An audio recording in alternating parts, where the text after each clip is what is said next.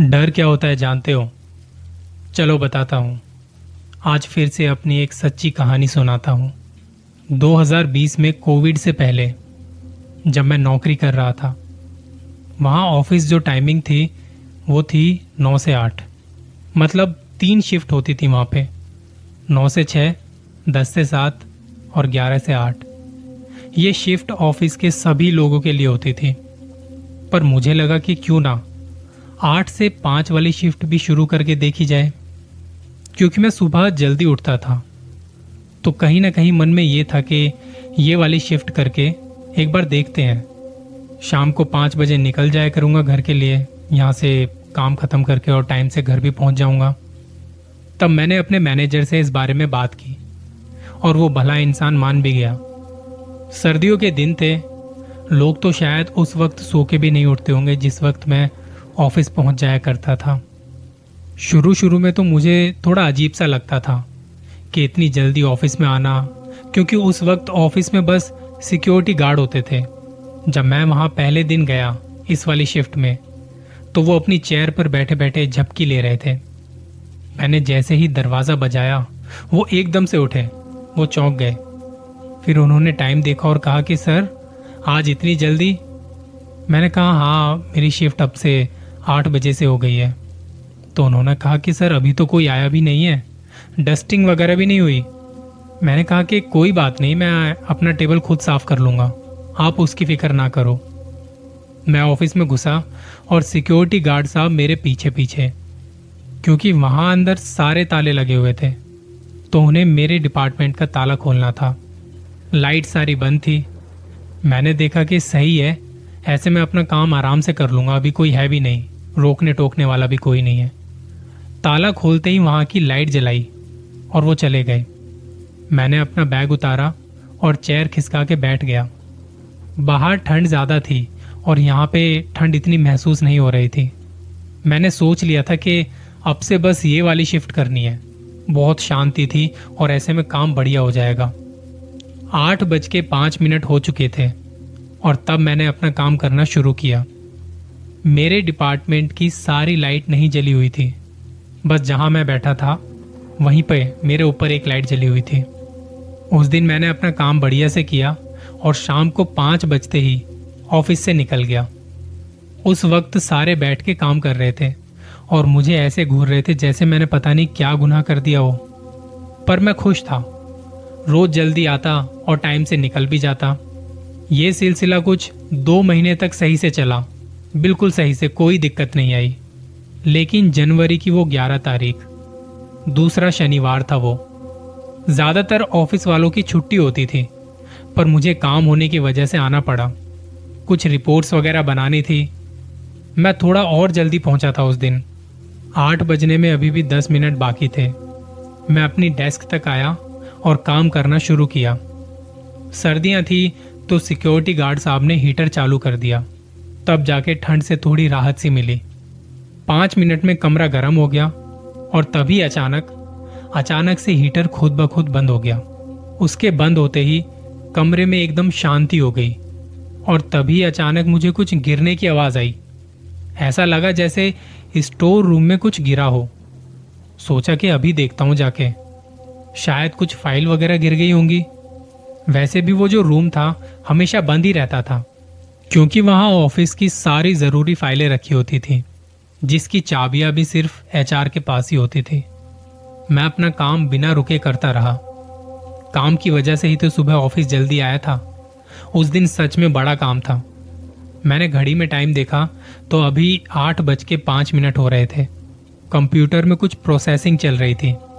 तो सोचा कि वॉशरूम तक होके आता हूँ। मैं उठा और अपने कंप्यूटर को ऐसे ही चला छोड़ के वॉशरूम की तरफ़ जाने लगा। वॉशरूम जो था बिल्कुल एंट्री गेट के पास में था और मैं जहाँ बैठता था, वो जो जगह थी, वो बिल्कुल एंड में थी। मैं वॉशरूम की तरफ़ जाने लगा। स्टोर रूम बिल्कुल सटकर था जहाँ मैं बैठा हुआ था। कोई दीवार के दूसरी तरफ़ से अगर हाथ मारने की कोशिश करे या हाथ मारे तो उसकी आवाज़ भी आती थी। मैं वॉशरूम तक गया और गार्ड साहब को कहा कि आज कोई आएगा भी कि नहीं? कहते कि आज सर सबकी छुट्टी है। आप ही पता नहीं इतनी ठंड में सबसे पहले कैसे आ जाते हो। इतना कह के मैं वापस जाने लगा अंदर की तरफ़। बीच रास्ते में स्टोर रूम पड़ा और वहाँ से अभी भी कुछ खटर पिटर की आवाज़ आ रही थी। मैंने वो आवाज़ इग्नोर की और आके अपनी सीट पर बैठ गया। दो मिनट बाद ऐसा लगा किसी ने दीवार के उस पार से खटखटाया हो। पहले तो मुझे लगा कि कुछ और आवाज़ होगी शायद। पर थोड़ी देर में फिर से वो आवाज़ आई। इस बार मैं उठा, सोचा कि सिक्योरिटी गार्ड को बुलाता हूँ। कभी कोई है तो नहीं अंदर, जो कुछ काम वगैरह कर रहा हो। क्योंकि मुझे तो पता नहीं था, मैं तो अंदर की तरफ़ अकेला बैठा था बिल्कुल। मैंने ऑफ़िस के लैंडलाइन से रिसेप्शन पर फ़ोन किया। पूरी रिंग गई, पर किसी ने नहीं उठाया। दोबारा से पूरी रिंग गई, पर किसी ने नहीं उठाया। और वैसे भी उस वक्त वहाँ बस सिक्योरिटी गार्ड ही थे। और शायद या तो वो वॉशरूम में गए होंगे या कुछ काम से यहाँ वहाँ होंगे। मैं जाके अपनी सीट पर बैठ गया। मैंने हेडफोन लगाए और गाने सुनने लगा। अब मुझे बाहर से कोई आवाज़ नहीं आ रही थी। मैंने सोचा कि आवाज़ को थोड़ा कम करता हूँ अपने हेडफोन की। कहीं कोई आएगा तो कुछ सुनाई भी नहीं देगा। मैंने आवाज़ जैसे ही कम की। दीवार के उस तरफ़ से ज़ोर की आवाज़ आई एक। और उसके फ़ौरन बाद फिर से किसी ने उस दीवार के पार से खटखटाया।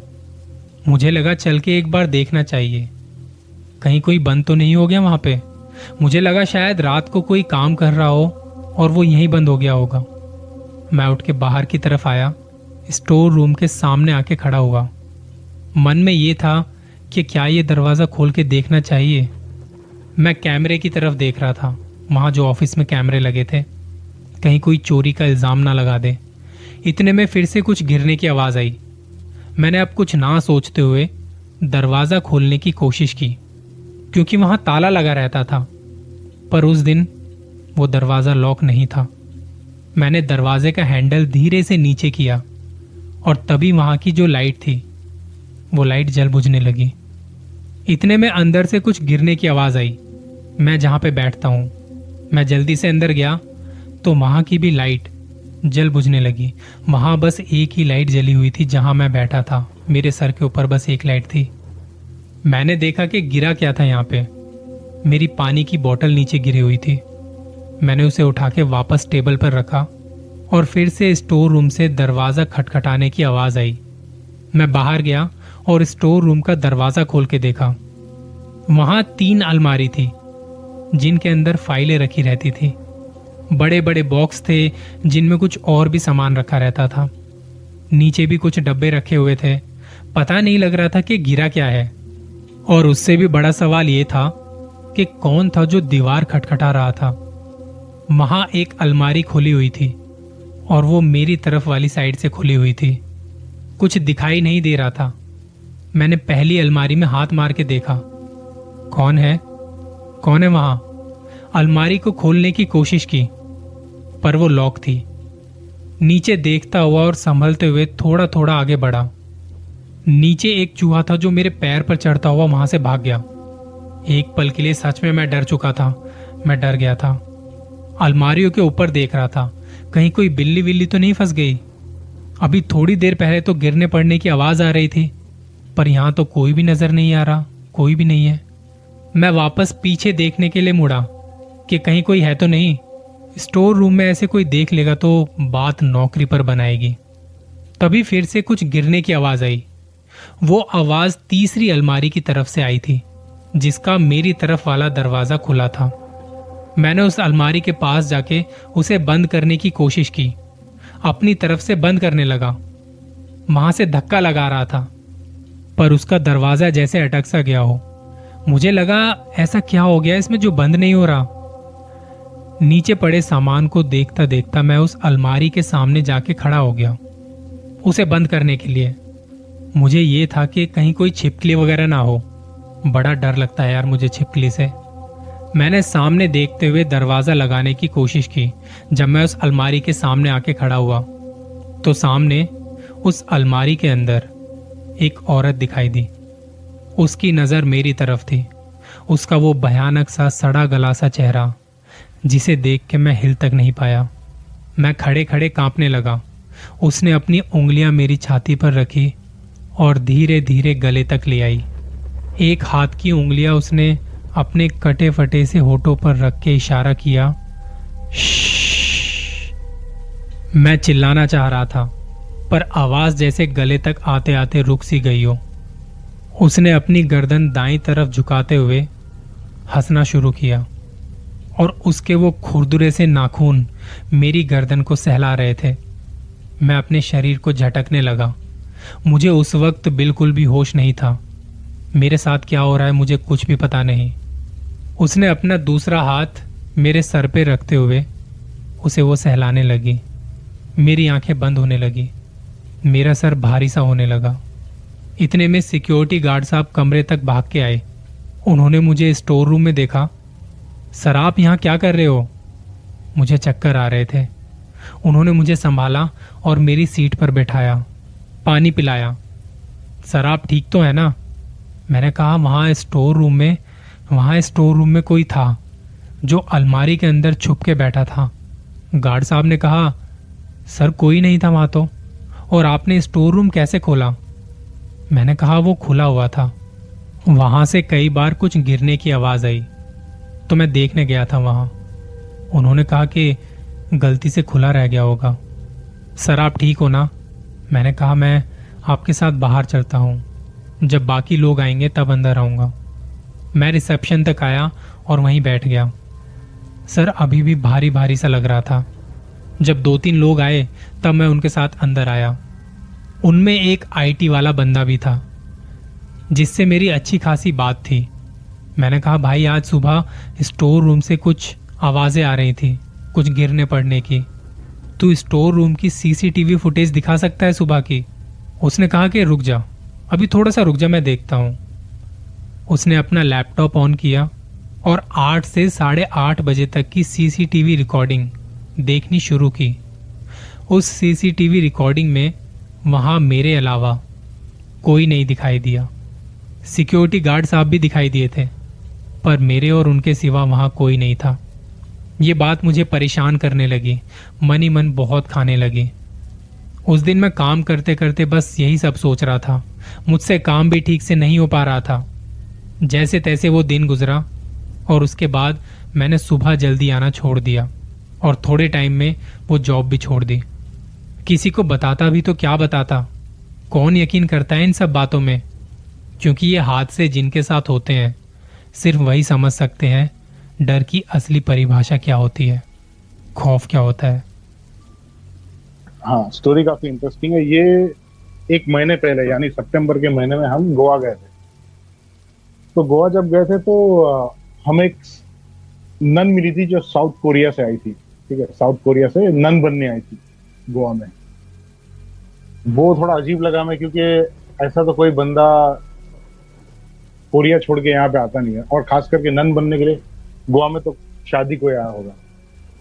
तो आ, हम लोग नॉर्थ गोवा में थे और उसको जाना था नन को जाना था ओल्ड गोवा। तकरीबन 45 मिनट्स का रास्ता था 45 मिनट्स टू वन आवर का। तो मेरी वाइफ भी थी और ऐसी बातों बातों में मेरी वाइफ ने पूछा कि what brings her to Goa उसका आने का रीजन क्या था गोवा में? तो उसने एक बड़ी हैरत स्टोरी सुनाई। उसका गोवा आने का रीजन क्या था? तो उसने बोली थी कि वो साउथ कोरिया से थी मतलब साउथ कोरिया में रहती थी। और ये जो इंसिडेंट हुआ, ये जो किस्सा हुआ उनके साथ, ये तकरीबन 12 साल पुराना था। तो उनके जो पिताजी थे, वो एक जनरल फिजिशियन थे। एक ग्वांजू बोल के सिटी है साउथ कोरिया में। I think that is how they pronounce वहाँ पे उनकी प्रैक्टिस बहुत अच्छी चल रही थी। He was doing quite well और पैसा भी काफ़ी अच्छा खासा था। काफ़ी इन्फ्लुएंशियल फैमिली भी थी इनकी। धीरे धीरे इनका सक्सेस यू नो दिखाई दे रहा था।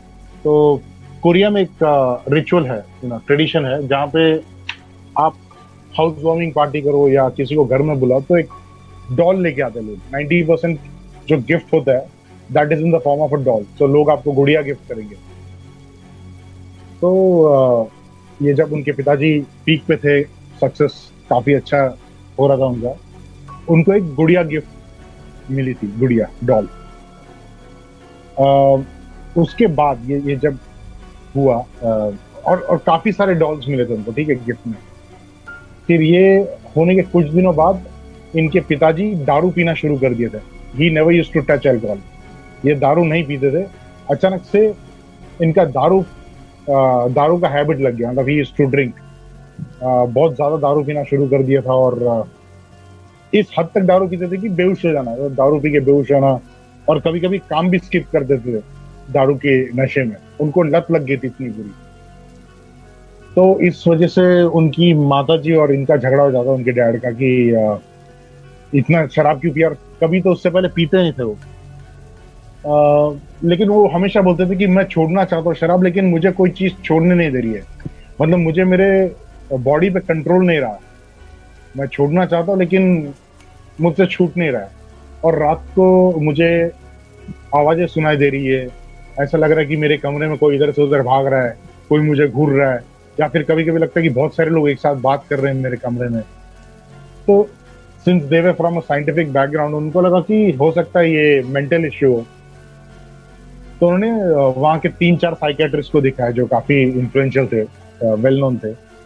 तो साइकेट्रिस्ट लोगों ने जब इवेल्युएट किया उनके सारे टेस्ट वेस्ट किए उन्होंने बोला कि आ, ऐसा तो कुछ इश्यू लगता नहीं है आपके पिताजी के साथ। मतलब अगर वो बोल रहे हैं उनके साथ ऐसा हो रहा तो वाकई में हो रहा है। ये मन गढ़त बात नहीं बोल रहे। मतलब इनका दिमाग का फितुर नहीं है ये सही में इनके साथ हो रहा है इसलिए ये बात कर रहे हैं। तो और ये बात होते थे ये तकरीबन चार साल हो गए इस बात को, ठीक है? उनका अल्कोहल का इंटेक काफ़ी ज़्यादा हो गया था और लत लग गई थी उन्हें, गंदी। तो एक बार ऐसा इंसिडेंट हुआ कि ये बंदी का नाम सिंडी है, ठीक है? तो इनको नेबर ने हाउस वार्मिंग पार्टी के लिए बुलाया था।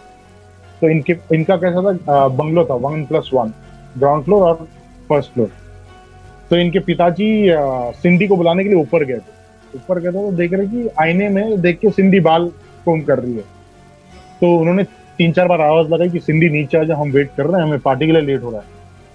तो सिंडी का कोई रिप्लाई नहीं था ठीक है? आ, वो आईने में देख के अपनी बाल कोम कर दिए। तो इस बात से उनके पिताजी थोड़े फ्यूरियस हो गए सीढ़ियों से नीचे उतर के उनकी मॉम के पास कंप्लेन करने गए। तो जैसे किचन में आते देखते कि सिंडी और उसकी माँ मौ जो है माँ जो है बात कर रहे हैं आपस में। तो बोलती कि अरे बड़ी बदतमीज हो गई है तू तेरे पिताजी को रिप्लाई नहीं की। तो सिंडी की माँ बोलती है कब हुआ आपके साथ? मतलब कब आपने सिंडी से बात किया? बोलते अभी पाँच मिनट पहले जब मैं ऊपर था तो सिंडी ऊपर थी, अब बाल कोम कर रही थी? तब सिंडी ने बोला कि नहीं, मैं तो आधे घंटे से यही किचन में थी और मैं अपने माँ से बात कर रही थी, मैं ऊपर तो गई नहीं आधे घंटे से। तो ये एक सरप्राइजिंग इंसिडेंट हुआ उनके पिताजी के साथ। फिर जब साइंटिफिक अप्रोच से आंसर नहीं मिला, उन्होंने रिलीजियस वे ट्राई किया। उनके नेबर ने बोला कि सिंस आपको आंसर नहीं मिल रहा है, आप प्रीस्ट को क्यों नहीं दिखाते? उन लोग क्रिश्चियन बैकग्राउंड से थे। आप प्रीस्ट को क्यों नहीं दिखाते? शायद कुछ मसला हल हो जाए। तो वो लोग चर्च में आकर बोलते कि ऐसा ऐसा हो रहा है, चार साल से इनके पिताजी की अल्कोहल हैबिट बहुत बुरी हो गई है। आप किसी प्रीस्ट को भेज सकते हैं just to bless the house हमारे में होता है कि घर को थोड़ा क्लीन कर देते हैं ब्लेसिंग करके तो जो भी नेगेटिव एनर्जी है, शांत हो जाती है। तो लकीली जो प्रीस्ट आते हैं ही इज़ अ क्लैरोवेंट क्लैरोवेंट मतलब उनको ऐसी चीज़ें दिखाई देते जो आम तौर पे आदमी को नहीं दिखाई देती। ही कुड सी थिंग्स तो ये जैसे बंदे अंदर आते हैं, जो प्रीस्ट घर में आते हैं, वो एकदम अजीब गरीब सवाल पूछना शुरू करते हैं सिंडी और उसकी माँ को। पहला सवाल पूछते कि इस घर में शैतान की पूजा कौन करता है। ठीक है? तो ये सिंधी की माँ को बहुत अजीब लगता है। सिंधी की माँ बोलती नहीं, हम तो चर्च जाते हैं, हमें ये सब चीज़ में विश्वास नहीं है। फिर बाद में पूछते कि ये घर में कितने लोग हैं? तो सिंधी की माँ बोलते तीन लोग, मेरे हस्बैंड मैं और सिंधी तो बोलती है, नहीं, यहाँ पे तीन लोग नहीं, मुझे चौथे एंटिटी की प्रेजेंस फील हो रही है और बहुत स्ट्रॉन्ग प्रेजेंस है. और फिर अचानक से प्लीस्ट ऑपोजिट डायरेक्शन में देखते कॉर्नर की तरफ़, और बात करना शुरू करते कि मुझे तुमसे डर नहीं लगता। मुझे तुम साफ़ साफ़ दिखाई दे रहे हो। तुम्हें भेजा किसने, जरा बताओ। ठीक है वो कॉर्नर में बात कर, लेकिन इन तीनों को उस कॉर्नर में कोई नहीं दिख रहा है। और फिर बाद में वापस सिंडी की माँ को पूछते कि ये ऊपर वाला कमरा किसका है? तो सिंडी की माँ बोलती है ऊपर वाला कमरा जो है वो इनके पिताजी का है, सिंडी के पिताजी का है। तो कमरे पे जाता और यकीन मानिए, वो एक डॉल को पिन पॉइंट करता बोलते हैं डॉल को मेरे पास लेके आइए। तो सिंडी डॉल को लेके आती है प्रीस्ट एक सीजर लेके डॉल को काटते हैं। ठीक है, एक हैंडमेड डॉल होता है स्टफ्ड वो जब काटते हैं ना तो उस डॉल के अंदर छोटे जानवर की हड्डियाँ होती है soaked in blood okay blood भी था उसके अंदर, और एक चिट्ठी मिलती है उनको जो कोरियन में लिखी है, और उसमें लिखा होता है कि इस बंदे को पागल करके मार देना। ठीक है? ऐसा लिखा होता कोरिया में कि drive him mad and kill him तो फिर ये प्रीस्ट पूछते कि ये किसने किसने डॉल गिफ्ट किया? तो सिंडी की माँ बोलती है कि ये इनके बड़े भाई ने दिया तो जो डॉक्टर है, उनके बड़े भाई ने ये गिफ्ट दिया उनको। तो प्रीस्ट बोलते हैं कि अगर मैं चाहूँ तो इसको रिवर्स कर सकता हूँ। ये जो ब्लैक मैजिक है, उसको रिवर्स कर सकता और जिसने भेजा उसको ये लगेगा। बट मेरा रिलीजन उसको परमिट नहीं करता। तो मैं ये जो भी एंटिटी है, उसको वापस वहीं भेज देता हूँ जहाँ से आई है। तो एग्जॉजम होता है और एग्जॉजम सक्सेसफुल हो जाता है। और उसके बाद अनफॉर्चुनेटली कुछ महीने बाद सिंडी के पिताजी की डेथ हो जाती है। बिकॉज़ एल्कोहल कंजम्पशन की वजह से उनकी लीवर और मल्टीपल ऑर्गन फेल हो जाते हैं। तो इसी डिप्रेशन में सिंधी की माँ का भी थोड़े महीने में डेथ हो जाती है बिकॉज़ हस्बैंड का डेथ हो जाने के बाद उनकी माता जी भी डिप्रेशन में आती है और उनका भी डेथ हो जाता है। तो सिंधी का भगवान पर से विश्वास उड़ जाता है। She stops believing in God और चर्च वर्च जाना बंद कर देते लेकिन बाद में कुछ कुछ टाइम के बाद, अभी ये पता नहीं ये भगवान का इंसाफ है या जो भी आप बोल लो उनको ये न्यूज़ आती है सिंधी को कि उनके जो अंकल है, जिन्होंने ब्लैक मैजिक किया था is paralyse from neck below वो इस तरह पैरालाइज हो गया कि वो सिर्फ़ रो सकते हैं और कुछ नहीं कर सकते। और उनकी जो चाची है उनका वोकल कॉर्ड में कैंसर हो कैंसर हो गया है। तो उनका वोकल कॉर्ड निकालना पड़ा। उनका आवाज़ ही निक गया है। मतलब उस लेडी का आवाज़ ही छीन लिया तो सिंडी ये बोलती कि प्रोबेबली ये एक, एक मतलब एक पनिशमेंट ऑफ़ गॉड हो सकता है या फिर कर्मा हो सकता है जो उनको फीडबैक किया है। और उसके बाद she was quite impress she wanted to serve God and that's the reason उसने पूरा प्रॉपर्टी अपना कोरिया में बेच दिया है। And she came all the way to Goa to you know practice and follow the religion और ये मेरी वाइफ ने बाकायदा uh, उसके फेसबुक पर जाके चेक भी किया शी वॉज़ नॉट लाइंग वो साउथ कोरिया से है उसकी फैमिली के फ़ोटोज़ भी थे। एंड फ़ोटोज़ देख के तो लगता है कि she belong to a very rich family तो उसने वो सब छोड़ छाड़ के now she is following Christ तो उसने बोला कि ये उसका रीजन है कुरिया छोड़ के आना। क्या आपके साथ कभी कुछ ऐसा हुआ है जब आपने डर को इतने करीब से महसूस किया हो? बताना ज़रूर। मैं प्रवीण आपसे विदा लेता हूँ अगली कहानी तक के लिए। अपना ख्याल रखिएगा और ध्यान रखिए, कहीं आसपास कोई है तो नहीं।